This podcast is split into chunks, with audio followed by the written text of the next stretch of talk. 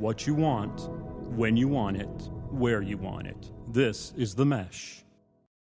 This episode of The Forecast is sponsored by Clinic Drug, located in Morganton, North Carolina, and serving the surrounding community since 1938. Clinic Drug has a large selection of Nature's Bounty vitamins, Briar Lane Home and Garden Flags, Russell Stover's Candies, and Thai Stuffed Animals. Clinic Drug offers free delivery and 24/7 unparalleled service. Clinic Drug turns no patient away. For more information, call them at 828-584-0741, or you can find them on Facebook or go to their website, www.clinicdrug.com. Your health is our priority at Clinic Drug.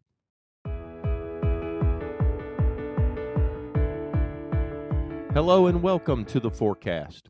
We are your connection to the who's who in the game of golf.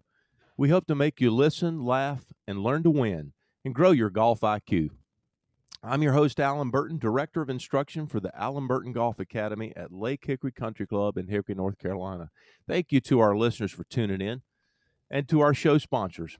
Find us on TheMesh.tv and all your favorite podcast platforms such as Apple Podcasts, Spotify, Stitcher, Radio, iHeartRadio, and Google Play, and, of course, all the other shows here on TheMesh.tv.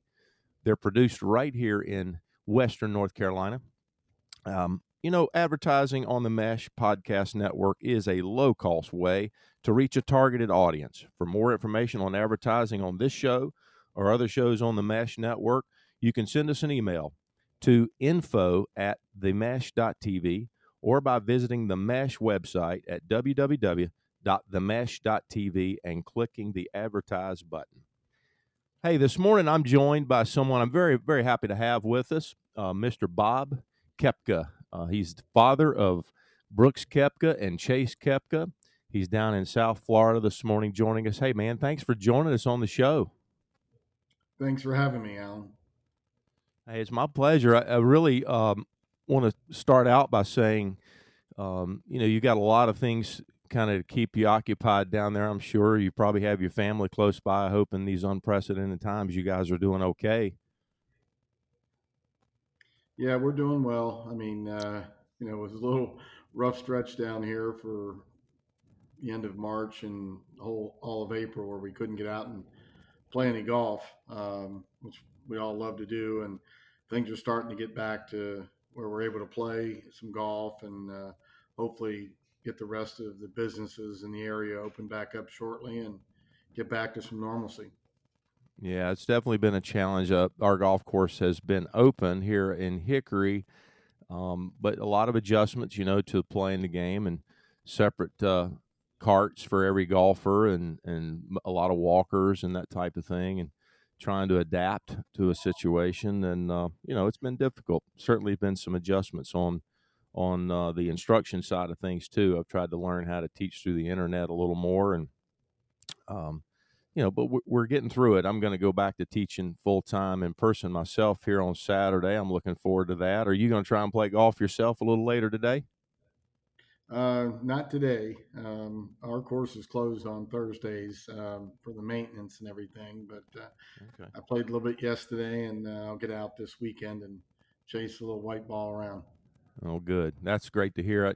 I know we had a conversation on the phone the other day. I know your buddies are probably not looking forward to getting their clocks cleaned again when you come back out there the way you're playing and chipping the golf ball. You said you chipped in a number of times on them the other day, and that's probably a pretty regular occurrence, it seems like. So, I got pretty fortunate last time I played with one of the guys that he's a really good amateur player, and when you're playing with somebody that's a scratch or something like that, you got to step up your game. And I was fortunate enough.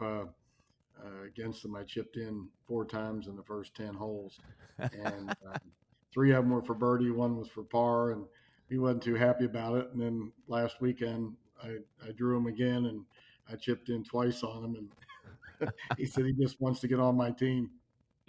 Exactly. He needs to draw better, doesn't he?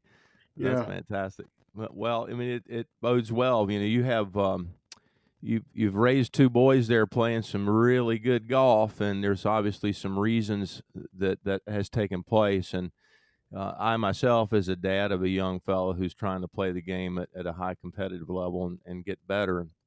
I'm fascinated by what your boys are doing and have done. And it's just a great story. And I want to talk to you some more today about that and how your role as a dad has helped perpetuate their success in the game. You know, I got to meet your son Chase in person. I got to watch him play a little bit in a practice round in Wilmington a few years back at the Wells Fargo for practice rounds with a player that I was working with a little bit. And it was really fun to watch his game. He was right down the middle and on the green and chips and putts like you do. And there's a reason he's playing at a high level. And he brought his game back over to America, I understand, and got qualified little conditional status this year for the Korn Ferry Tour, and then everything kind of comes to a halt. How do you see that progressing this year as you know, they get back to playing a little competitive golf? I'm hopeful they'll get back in June. Is that kind of the current status you're seeing? They'll get back to some competitive golf in June? Yeah, it looks like the Korn Ferry Tour is going to start up in June, I believe, up at TPC Sawgrass up in Ponte Vedra. Right. You know, with everybody sitting at home and anxious to play, I'm sure when they first get started, you know, anybody who's got an opportunity to play is going to play. So with him having some conditional status, you know, he's got to have a few guys not play in order for him to get in. He's on a short waiting list. But they've got a compact schedule. They're playing every week up until I think September. So, you know, guys aren't going to play every week. So, you know, hopefully he gets a few opportunities there, maybe, you know, in early July, and can get out there and play well. That's the key. If you play well, the opportunities will open up for you. Yeah. And I think what's interesting with what has happened, it's probably the first time in the history of the sport that we've seen this type of, you know, halt in competitive events, and therefore it's going to be an interesting thing to see players as they get back in that competitive arena and how they deal with that, having not been able to, you know, to stay consistently prepared in the competitive mindset. So it'll be interesting for us to watch as fans to see how they do get back in the saddle and, you know, go head to head and come down the stretch and see how they handle that, you know, after being absent from that for so long. Any thoughts you have on that and what you think we'll see? Well, you know, there's a lot of other factors going to be interesting for him too, is, you know, not having spectators out there and, you know, grandstands. You know, spectators and grandstands help these players out quite a bit, not just from the motivation standpoint, but sure, if they hit one astray, it's hard for a pro to lose a golf ball. Right. There's so many people around to spot it for them. And, you know, now with you've got only 3 minutes to locate a golf ball. And if the rough is up, you know, they're going to have a few volunteers out there, but, you know, it's hard. I mean, I volunteered years ago, and, you know, it's hard to pick up the ball sometimes in the sky. And sure. Even if they know a proximity, you know, 3 minutes goes by quick. So I think you're going to see some shots that, that normally, you know, would kick off a grandstand and keep them close to the green where they could flop a shot up there where it's going to go a little further away and make that up and down more difficult. And I won't be surprised to see an increase in the number of lost balls. And it's not going to, you know, change the scores dramatically, but, you know, it could definitely make a big difference. Oh, I think that's a great point. Yeah, absolutely. Something I haven't really even considered, too, with the absence of the fans and the grandstands you mentioned. That's really a good point. I mean, it's definitely going to be interesting to see. And, you know, as a fan of golf, I'm certainly excited to see him get back into those trenches and play a little bit, too. So I'm chomping at the bit to watch him, see how that kind of progresses. But, you know, your son Brooks has really done an amazing thing. I noticed on social media where he's, through his Brooks Koepka Foundation, has donated $100,000 to the local community down there through the community foundation to help with this COVID response fund. And that's just an amazing thing. I think that's something that you as a parent have got to be tremendously proud of, and to see your son step up like that and do that. That's awesome. You know, kudos to him for sure. Yeah, thank you. I am proud of him. And, you know, and it's not just him. There's a lot of athletes in various sports and influential people that are helping out in various ways. And I think it's nice that he and these other people give back to those that are in need and, you know, help us get through this difficult situation that we're in. Yeah, absolutely. Well, there's a lot to be proud of, not just on the golf course, but off the golf course, because he's stand-up dude. And how's his knee? Is everything good with the knee? I know he had some issues last year with the knee. Yeah, he's fine. You know, I think it was bothering him, I guess, last summer. And so right after the tour championship, you know, he was having it worked on and everything, and thought it was, you know, back at 100%. And he had an unfortunate situation over in the CJ Nines Cup in South Korea, where he slipped on some wet concrete and, you know, wrenched his knee and injured it further, and that caused him to shut it down. But you know, it's fine. It's not going to affect his golf game. He's itching to go. I think you know, he's dealt with these situations before where he's had to sit out, you know, even before with the wrist injury. He missed the one Masters, I think it was, I want to say 2 years ago, and came back right after that and, you know, won I think it was the U.S. Open and the PGA. So I think he'll come back ready to go. He's not one that has to play every day to kind of get sharp. I mean, he's had layoff. Yeah. He gets out there and he puts a couple weeks in of, you know, preparation. He's ready to go. Yeah, that's always impressive to see. And, you know, as he's coming back into this competitive arena, we're going to be pulling for him. We're going to be seeing more majors, I'm sure. Is there something in particular that you think really steered him in the direction of being so focused on his fitness and really driven in that fitness arena, as a lot of golfers in today's game really are? Where do you think that started for Brooks, and where did that inspiration to become so physically fit come from? Well, I think it all gets tied back to Tiger Woods. You know, Tiger changed the way golfers prepared for golf, not just, you know, swinging a golf club and things, but, you know, exercising. And when he was in high school, my wife and I got him a membership at a local gym because he said, I want to start training and everything. And so we were all for that. And, you know, he just went over there on his own and got in there, and he just took a liking to it. Yeah.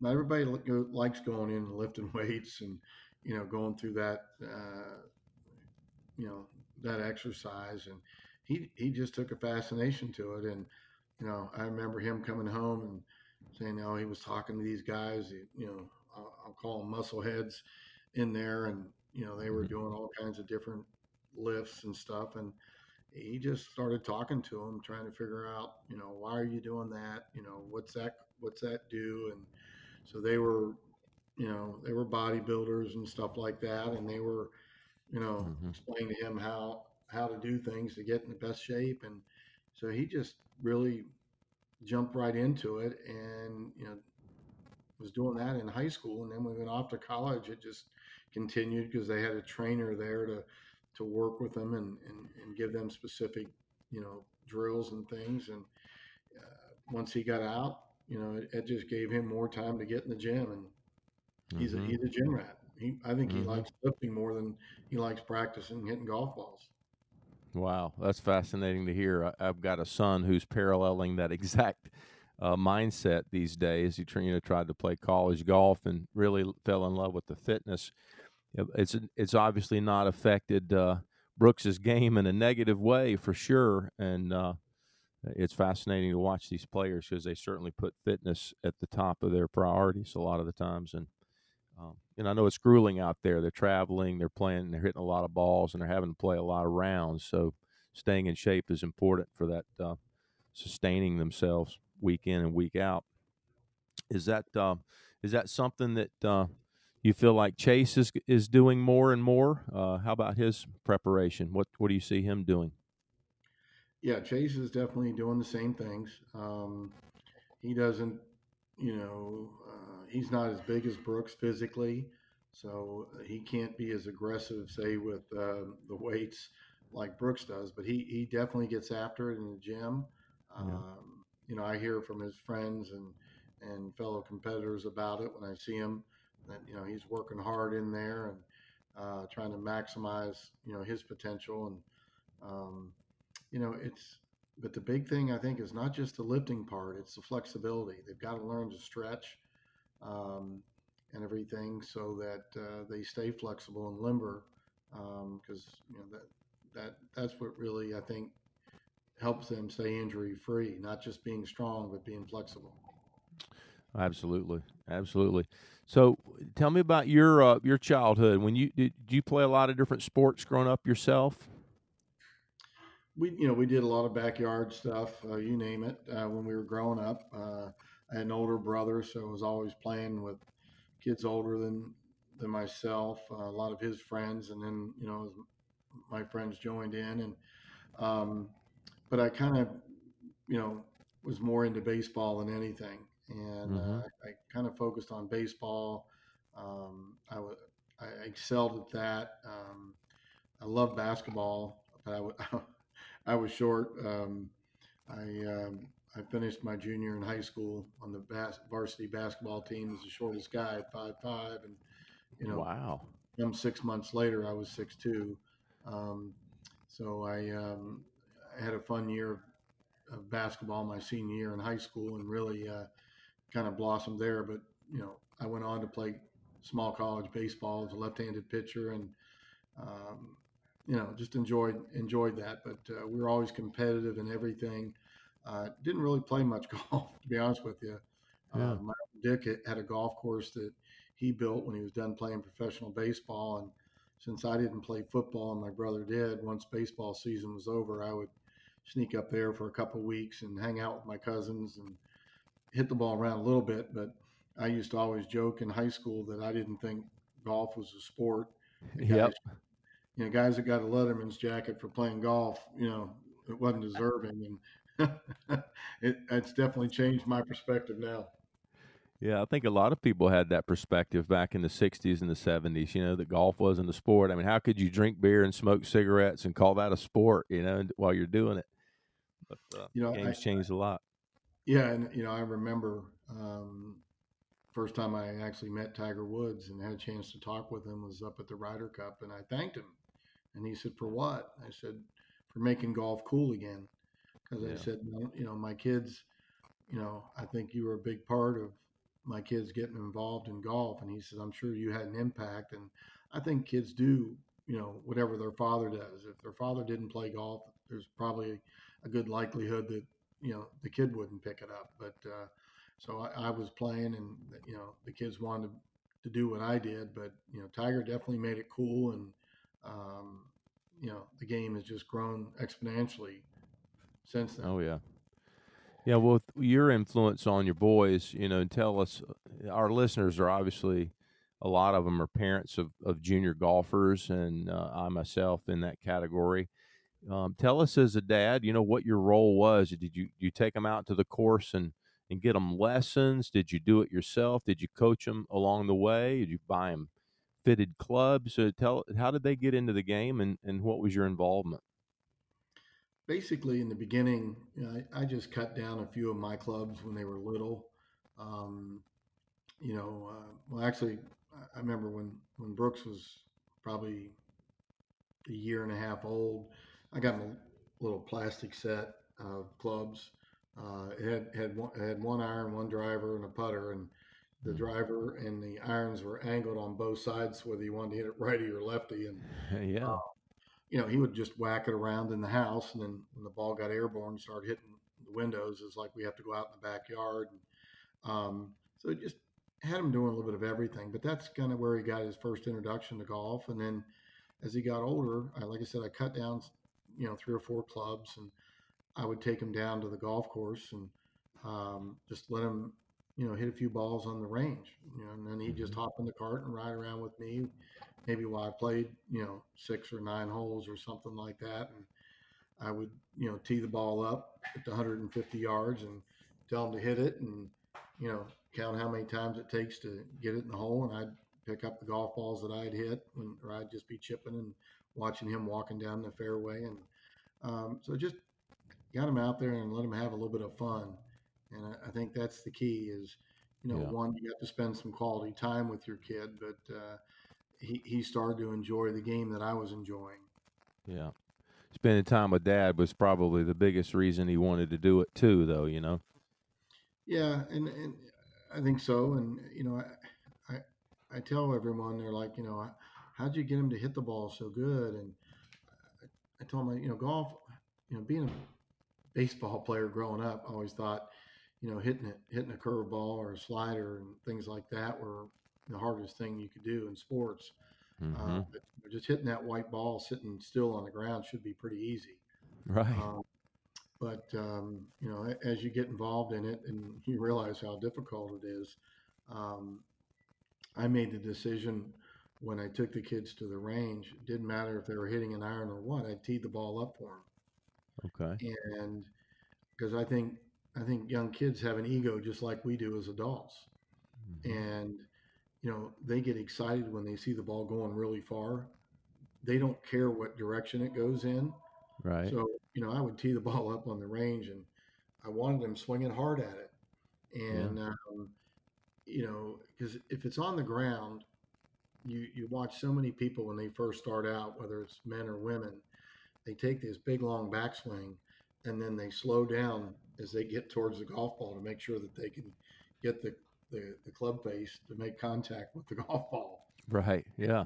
I always use the analogy of riding a bicycle. When you first get started, you start pedaling really slow and you have a hard time controlling the bike. It starts to, you know, move all over the place. And the faster you pedal, the easier it is to stay upright. And very good. Golf swing, when you try to slow it down, you can't keep it on the same path or the same plane. So if they could just swing hard at it, and they would get excited when they hit the ball 60 yards to the right, even though they're supposed to hit it straight forward. And I tell people, I said, you know, if you put the ball on the ground, they're going to chunk it. They're going to hit the ground. They're going to top it. And they're going to see the ball roll 4 or 5 feet off the ground, off, you know, in front of them. And at some point, frustration is going to kick in. Yeah. And they're going to look over at the soccer field and see a kid running up and down there, and they're just going to get away from golf. So I teed it up, and then over time, they develop enough hand-eye coordination. You just start sneaking the tee lower and lower. Mm-hmm. So eventually, the ball's on the ground, and they don't even know it. And boy, that is gold right there. That is golden right there. Listeners, pay attention. Dads out there want to get your kids into golf. That is a brilliant thing, and I agree with you 100%. You want to make the game fun and easy. Put it on a tee and let them swing hard at it. Yeah, and they'll learn to get the ball in the way of that swing, won't they? Yeah, and you know what? You know, I was able to – I'm not a golf instructor and never pretended to be, but, you know, I work with both my kids to get them to where – they had enough hand-eye coordination that they could hit the ball in the direction of the target. It may not, you know, go on the green, but it's, you know, it's at least moving forward. And as I saw, they started developing some decent hand-eye coordination. I realized, you know, if they wanted to get better at it, that they need to get the proper instruction. Because, you know, they'd ask me how to hit a shot, and I taught myself how to play and never had a lesson. And, you know, was fortunate enough to become scratch +1 handicap at my peak before getting any lessons. And but maybe the way I was doing it wasn't the proper way. It's just I could figure out a way to do it. Right. And so I know when Brooks first started playing a couple junior tournaments where they played like, you know, 9 holes, I'd gotten him a junior set. And then I realized I needed to get them all the clubs, not just, you know, the odd numbered irons. Yeah. And he seemed to like it. He was playing baseball at the time, and he did roller hockey. He did a number of different things. But I decided I would put him in with my good friend Warren Botkey, who's a PGA pro. And I called Warren up. I'd gotten some lessons from Warren at that time, and we were good friends and played in a couple pro-am things together. And I said, Brooks has got an interest in golf and he wants to get better. And I said, I've got a question for you. Would you be interested in working with him? And he said, well, I've got one condition. And I said, okay, what's that? And he said, as long as I'm the teacher and you're the dad. And, being typical me, I came back to Warren and said, well, I've got one condition too. And he said, what's that? I said, that I can at least come watch the lessons so I can see what you're telling him so that I know what he needs to do when he's practicing. Yeah. I don't believe that you just have them go get a lesson 2 or 3 times a week. I don't think you improve on that. I think when you go to get a lesson, Warren was always looking to focus on one thing at a time. Because he said, I think if I give him too much to think about, he'll never remember it. So he would kind of focus on one thing during a lesson, and then he would, come with me to the golf course, and I'd just watch him hit balls on the range. Didn't try to be his instructor, but I was like, hey, remember what Warren told you? Yeah. And just watch, and I'd reinforce that. And then, after a week or 2 weeks of doing that, we'd schedule another one. Now Warren would work on something else. But it was, everyone asked me, is there a shortcut? And I said, no, it's really simple. It comes back to PGA, position, grip, and alignment. Yeah. Some people call it posture, position, but those were the things that Warren always started every lesson with and said, if you can get those 3 things down, he said, you'll have a chance to succeed. Wow, that's great. Yeah, I'm kind of old school that way myself to a degree. I think you have, your own way of doing things, but a golfer does have some framework. There's a connection to the club, a connection to the ground, and a connection to the target that you're trying to make. And that basically sums it up, doesn't it? Fantastic. Sure does. And I think as parents, what we need to do, and we all have the same issues with our kids. They don't want to listen to us. Yeah. We think that's unique to us, but it's not. We all have that same challenge out there.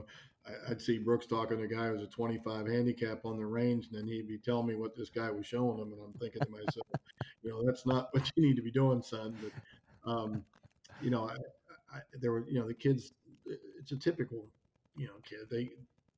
They don't think you're giving them good information, or something's not right. And I would always tell my kids, look, I have a vested interest in seeing you do well. Why would I give you bad information? Right. And, so I think the key is just, be supportive of them and be consistent. And I always lived the theory. My parents never let my brother and I win at anything. Yeah. And we played cards when we were 3 and 4 years old. And, my dad used to say, if you want to win, you better figure out a way, figure out a strategy. Yep. And so I did exactly what my mom and dad did. There's not a book on how to raise your kids, but you just do what you think is right. I always say, if you just be consistent about it and be honest with them, it'll normally work out well.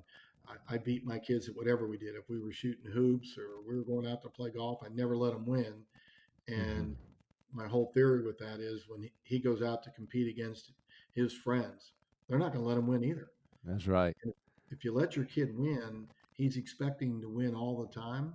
Mm-hmm. And when he doesn't, how's he going to handle that? Right.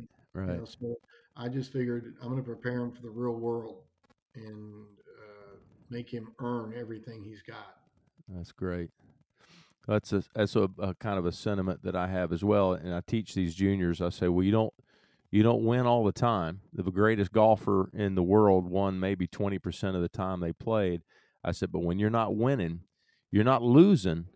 If you're learning, you're going to win or you're going to learn, and that's the way I like to look at it too. I think there's opportunities when you don't come out on top can you learn something from that experience that's going to help you prepare next time? And that's what you're trying to teach them, how to win. It's a process, and they have to learn to, learn to lose and learn from losing. You know, it's funny you say that. There's always kids that are advanced at a young age. They seem to be better than other kids at that age, no matter what. And Brooks he played his first little 9-hole tournament when he was 7, and I'd say he was about 9 years old. And one day we were just sitting around the house, and he said, I want to beat Kenny Leach this weekend in the tournament. I'm like, no, you don't. He said, yeah, I just want to beat Kenny. And I said to him, Brooks, your goal isn't to beat Kenny, it's to beat the golf course. Right. He kind of looked at me funny, and I said, you beat the golf course, you'll beat Kenny. Yeah. And we took him up to Vero Beach that weekend, and it was the first time it was going to be an 18-hole tournament. They were going to play 9 Saturday and 9 Sunday. And for 9 holes, Brooks got the lead. So he is just so excited. And normally he would have won the tournament, but this was not a 9-hole tournament. And we went to the ice cream shop down the beach that night. And we walk in there, and there's 4 or 5 of his buddies in the tournament. And they're all like, man, Brooks, you're winning. And God, he was grinning from ear to ear and everything. And, he was so proud and full of himself. And come Sunday, we get to the golf course, and, all you can do is just walk around and watch.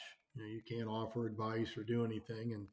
And, watching the 9 holes go by, and boom, all of a sudden that lead starts shrinking and everything. And Kenny came back, and his other nemesis was the kid Jack Beindorf that went to Auburn and played at Auburn, the lefty. And Brooks finished 3rd. And I saw him in the scoring tent, and I'm standing outside there, and he comes running out of that scoring tent, and he's flying right at me. And I kind of bend over a little bit, and he just jumps right in my arms, and his legs are wrapped around my waist and his arms around my shoulders, and he's crying on my shoulder. And I said, what's wrong, son? And he's sniffling and going, I lost. I said, yeah, I know, but you came in 3rd. And he's crying. It hurts. And I said, well, you remember how this feels? And he said, yeah. And I said, well, remember it. And I said, and do everything you can next time not to have this same feeling. I said, you got to learn how to lose first, son, before you can learn to win. That's fantastic. Wow, what a great story. Well, I'm sure that was impactful in so many ways, and that's to your brilliance right there. You're just a fantastic dad. I try to help my players and their parents kind of navigate the waters of competitive events like golf, and it's a hard game, and you're not always going to be on top. But that's the lesson we're trying to teach these kids, really, is to how to deal with those shortcomings and how to be stronger. Be stronger people, be stronger competitors, and that's part of the process. I think that's great.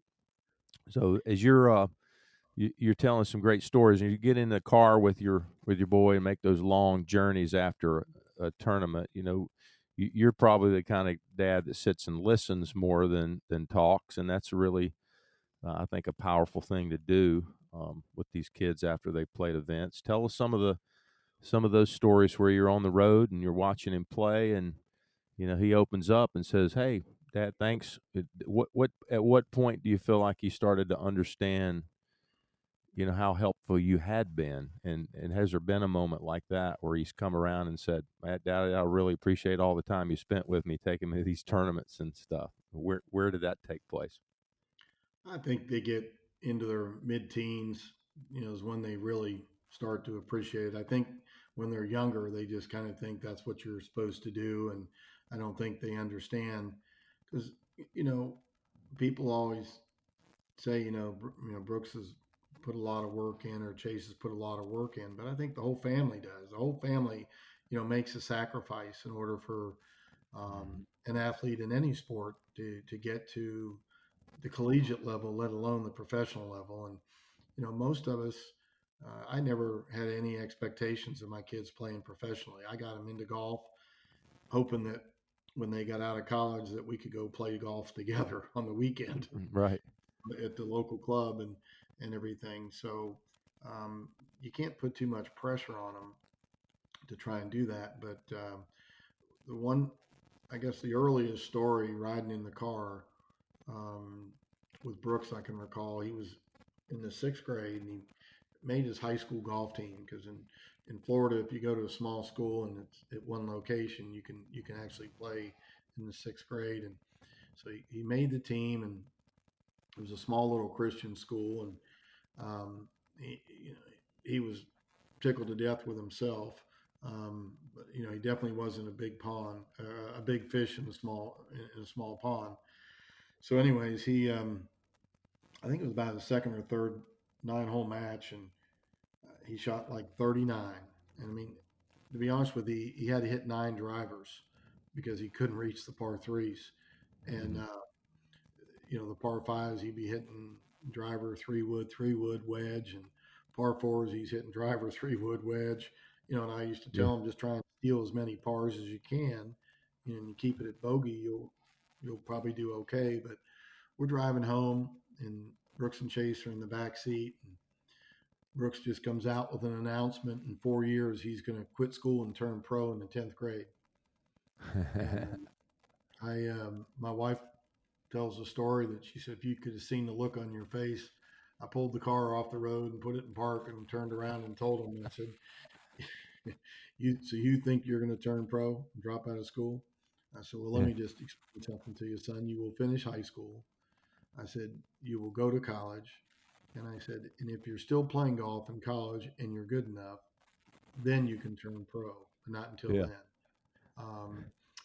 We've had many a good talks, and, my wife will remind me sometimes that I talk more sometimes than I listen.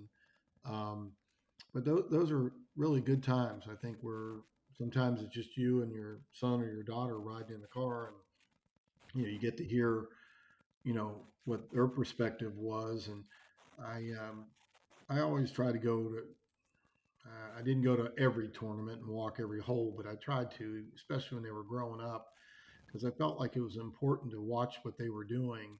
And if there was any way I could help them, maybe to think differently or something like that, we could talk about it on the car ride home. Mm-hmm.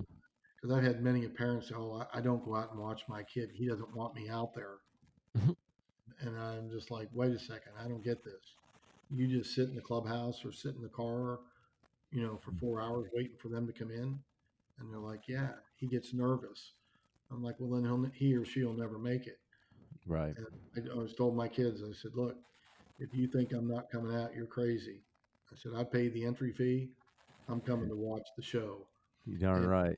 Yeah. The main thing I did was, I'd write notes down. I always had a scorecard, and, I'd write down if they hit the fairway or they hit it in the water, whatever they did. And if I saw them making a bad decision, I would just kind of write a little note down on the scorecard. And so when we're riding home, I was like, what were you trying to do on hole 13? With your second shot, and he explained, what he was trying to do. And I said, well, did you ever think about doing this instead? Yeah. Do you ever think, maybe why take out the 60-degree lob wedge and try and flop it up onto the green when you got 50 feet of green, the pin's in the back, and you're right off the front edge? Yeah. Think about getting a little bump and run, because you don't know if that, lob wedge. And so just trying to get them to think, and they're like, oh, I didn't think of that.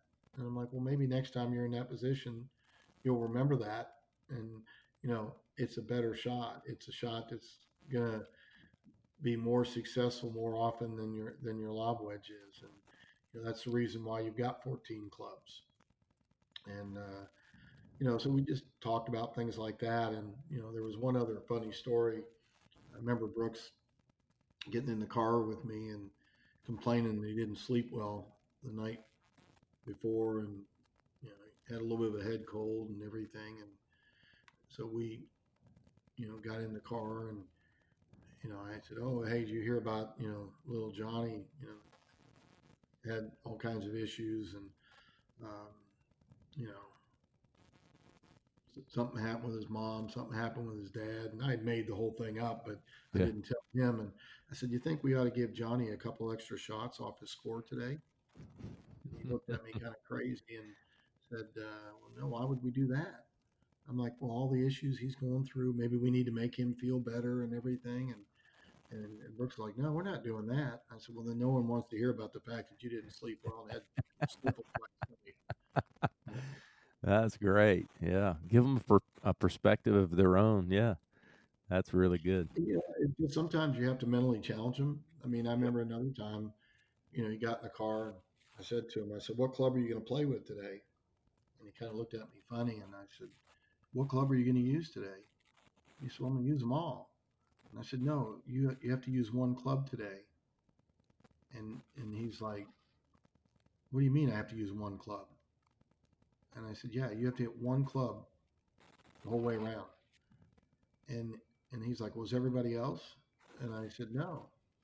And he's like, well, that's not fair. And I said, it's not. And he's like, yeah. I said, well, what's the problem? He said, well, that's going to be really hard. And I said to him, Brooks, going through life with only one option is going to be really hard too. Yeah. He always had the mentality of, I don't want to do anything other than play golf. Right. You got to have a backup plan. And, he and Chase always said, we don't have a backup plan. If we have a backup plan, and then we won't work hard enough to make sure that plan A works. Wow. That's brilliant. That is fantastic right there. Great perspective there. That is really good stuff. I tell you what, man, it leaves me speechless for a second thinking about, that introspective approach you've taken. That's been very powerful, obviously, teaching all the time. That's what good dads do. My dad's that way. He teaches in those types of ways, and I'm very thankful for that. So I'm sure your boys will come to a day where they'll be the same kind of dad you are and pass some of that wisdom along to their kids, and that's really cool. Really good stuff. So as a golfer, you got 4 hole-in-ones from what I understand. That's the total count at the moment. So you're a good golfer, good player, carrying a single-digit handicap or maybe even close to scratch there at your own club. Are you into instruction for yourself these days, or are you still play it by the way you learned? I go see Warren maybe once a year, probably on average. Yeah. And it's funny because when I call him, he's like 911. Yeah, we got an emergency. The thing I really appreciate about Warren is he would always explain what he was doing, or that you could watch the golf ball and it will tell you what you're doing wrong. Mm-hmm. And he would explain, he said, if the ball's going right, it's one of these 3 things. Mm-hmm. If it's going left, it's one of these 3 and everything. And so I was one that I could just watch the golf ball, whether it was Chase hitting it or Brooks hitting it or even myself, and say, okay, it's one of these 3 problems. Mm-hmm. And so I could always kind of figure it out. The biggest challenge for me sometimes is you start tinkering a little too much. Mm-hmm. And, next thing you know, my biggest challenge is my alignment gets off and I get closed. So I don't think I'm closed, but I am. Mm-hmm. So as a result, my hands just will kind of adapt, and mm-hmm. I'll pull inside trying to make up for the bad alignment. So now all of a sudden I've created a second problem. And I'm coming over the top with my swing or whatever. And so I just learned to try and keep it as simple as possible, because that's how I learned. I watched somebody when I was at my uncle's golf course. I'd see a guy hitting shots, and I'm like, wow, that guy's really good. And so if I was out ranging, I'd just kind of see that guy hit this one shot, and later on, if he came into the bar and I was bartending, I'd say, hey, Alan, I saw you on the 8th hole and you had that shot down here in the left rough and you just threw that thing up there and landed so soft. Well, how'd you do that? And then I'd go out and practice it. So, I just always been able to pick things up and kind of work it out. But I used to always joke is the two things that kind of screwed up my golf game was my kids and the Golf Channel. Because when you start to struggle, which we all will at some point in time or another, with golf, you never own your game, your swing, you just rent it. And so as I was struggling, I'd be going, geez, on the Golf Channel, they said, if you're blocking it, you ought to do this. Mm-hmm. So, you start changing everything, and now you get yourself real out of whack. And, that's when you make the 911 call to Warren. Yeah. Or we'd be on the range and my kids would be like, hey, Dad, you got to make sure you keep them. I never thought technique. I never thought about my golf swing. I picked up the game and, I grabbed an 8-iron and said, okay, that goes 155 or 160 yards. And all I cared about was how far out I was. I put the club behind the ball and I swung at it and I hit it. Yep. I use the analogy when I would shoot free throws. I didn't worry about where my elbow was and, where my head was and did I have my hand over here. I just let my instincts take over, and I kind of did that with golf. And, the kids were getting lessons, and Chase would always, Dad, you need to do this or you need to do that. And mm-hmm. I said, they screwed up my golf game. They're always listening. I know they have a lot of great coaches in their ear constantly, telling them the next greatest physical thing that they need to do to create more speed or more, more control of their trajectory or whatever they're working on. And, that those technical approaches to the game for most people are going to confuse them or leave them thinking too much. And you want to understand what's required, but as simply as possible, golf needs to be a fun game. And certainly you don't think about how you're going to walk from point A to point B. And most days we do it pretty well and don't fall down. So obviously there's a way our body and brain can communicate that message to move and move the golf ball. But yeah, you're right. Watching the ball and learning how to diagnose things from what the ball is telling you is the best way to play. I think more fun. You're trying to control the ball ultimately in games. So golf is what the ball does. That wasn't my saying. I think that was John Jacobs that said that, but golf is what the ball does. Yeah. And, I always tell people the thing that I hear people going, oh, my kid, he's already hitting a draw and he's hitting a fade. And I'm sitting there thinking, just forget that stuff. The hardest thing to do is hit a straight shot. Yeah. Learn how to hit a straight shot. And then that tells me that you can square the club face up. Mm-hmm. You can return it down the line and you've got it, if you can hit it straight. And then I thought the second most important thing was flighting the golf ball. And I always made sure, and I didn't know how to do it. I kind of did it my way, but like I said, it wasn't necessarily the correct way. But once the kids got, to the point where they could hit it straight, I made sure that they got with the instructor and learned how to flight it. Because if you can take it and flight a golf ball, you've got tremendous advantages, whether it's windy conditions or, downwind, into the wind, right to left, doesn't matter. If you can hit it straight and you can control the ball flight, you'll learn how to fade it and draw it. That's right. I saw on social media you had a picture of being in Ireland. I believe it was that this year or was that last year? You were over. That was last year for the Open Championship up at Portrush. Yeah. Did you get to play any yourself while you were over? I sure did. Had an opportunity to play 3 different times there. I played a course down in Waterville called Hogshead. Uh-huh. Nice link style course, and then played La Hinch. Okay. Great golf course. They had just hosted the Irish Open, I think like 3 weeks before that. Right. Really neat little town, great golf course, a lot of history there. It's been there over 100 years. And then I played up at Port Stewart up in Northern Ireland. I really wouldn't count that as a round of golf. It was pouring down rain, and I had gotten the opportunity to go over there and play this course. And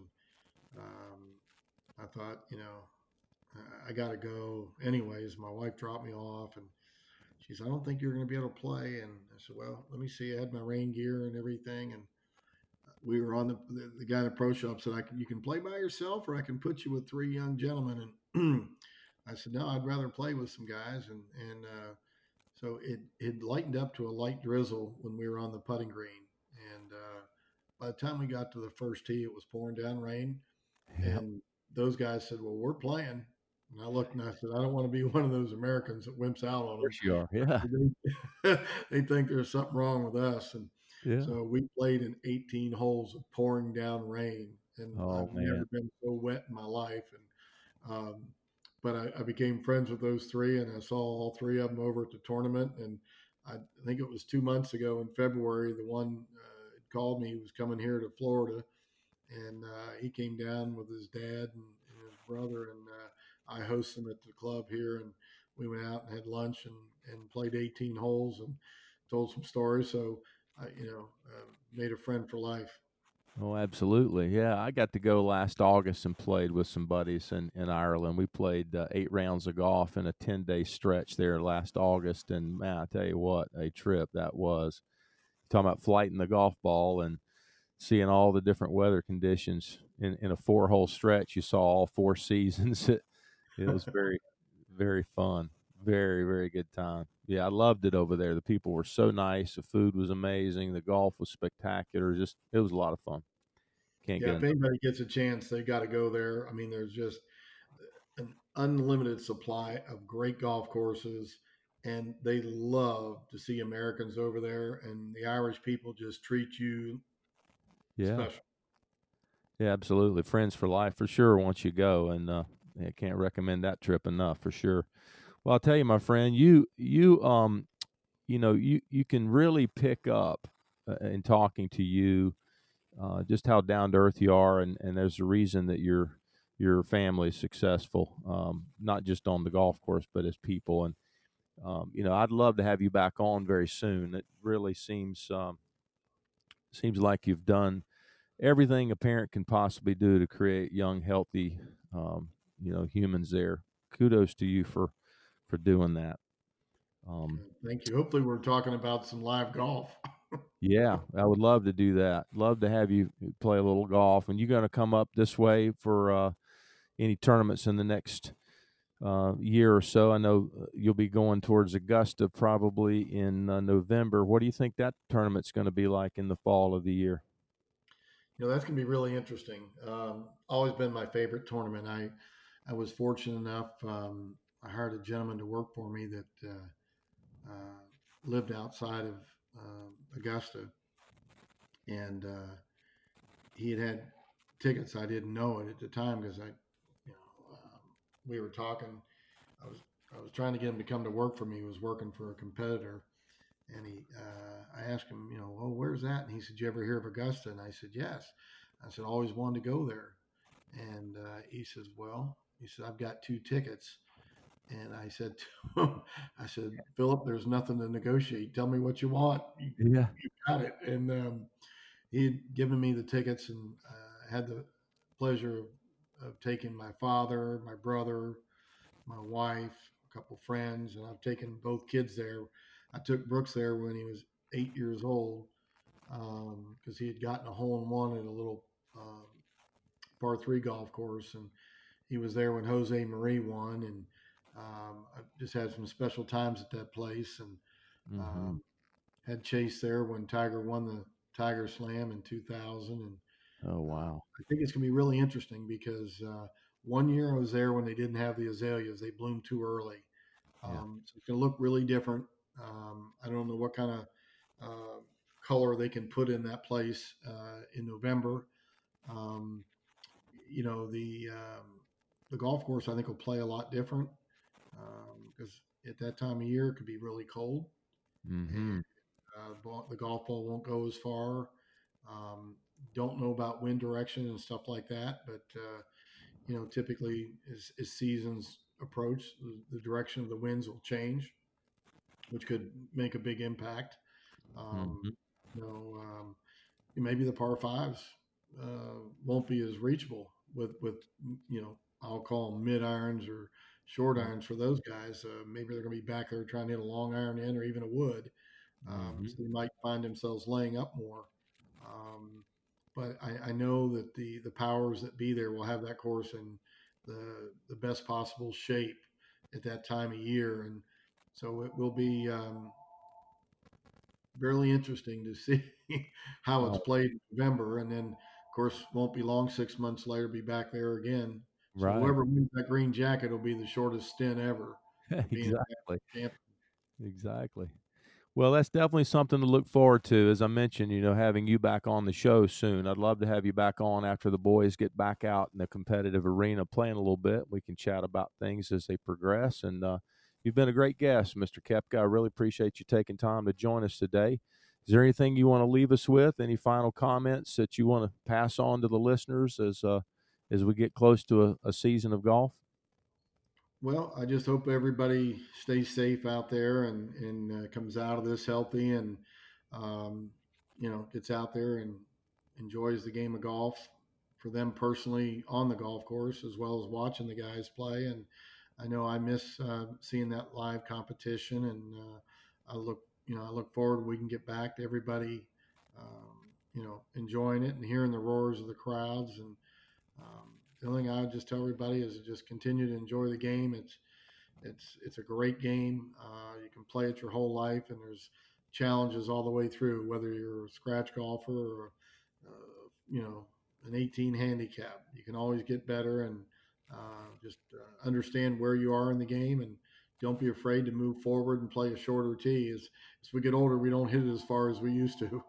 Yeah, that's fantastic advice. It certainly is. Well, listen, thank you so much, and stay safe and healthy with your family down there in South Florida, and best of luck to your boys this year as they get back in that competitive arena playing some golf. Look forward to pulling for them and seeing more major championships come your way.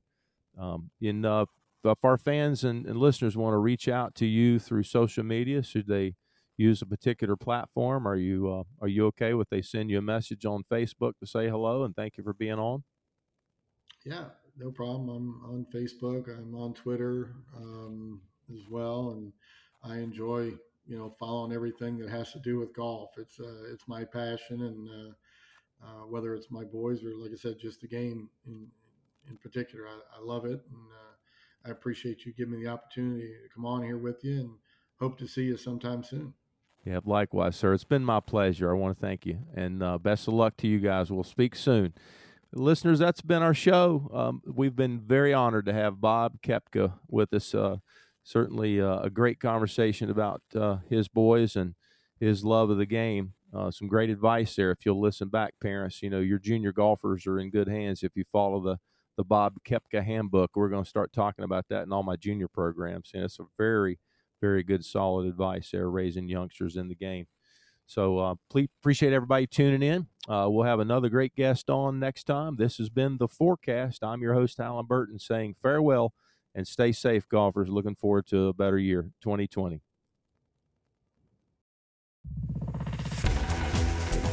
You've been listening to The Mesh, an online media network of shows and programs ranging from business to arts, sports to entertainment, music to community. All programs are available on the website as well as through iTunes and YouTube. Check us out online at TheMesh.tv. Discover other network shows and give us feedback on what you just heard.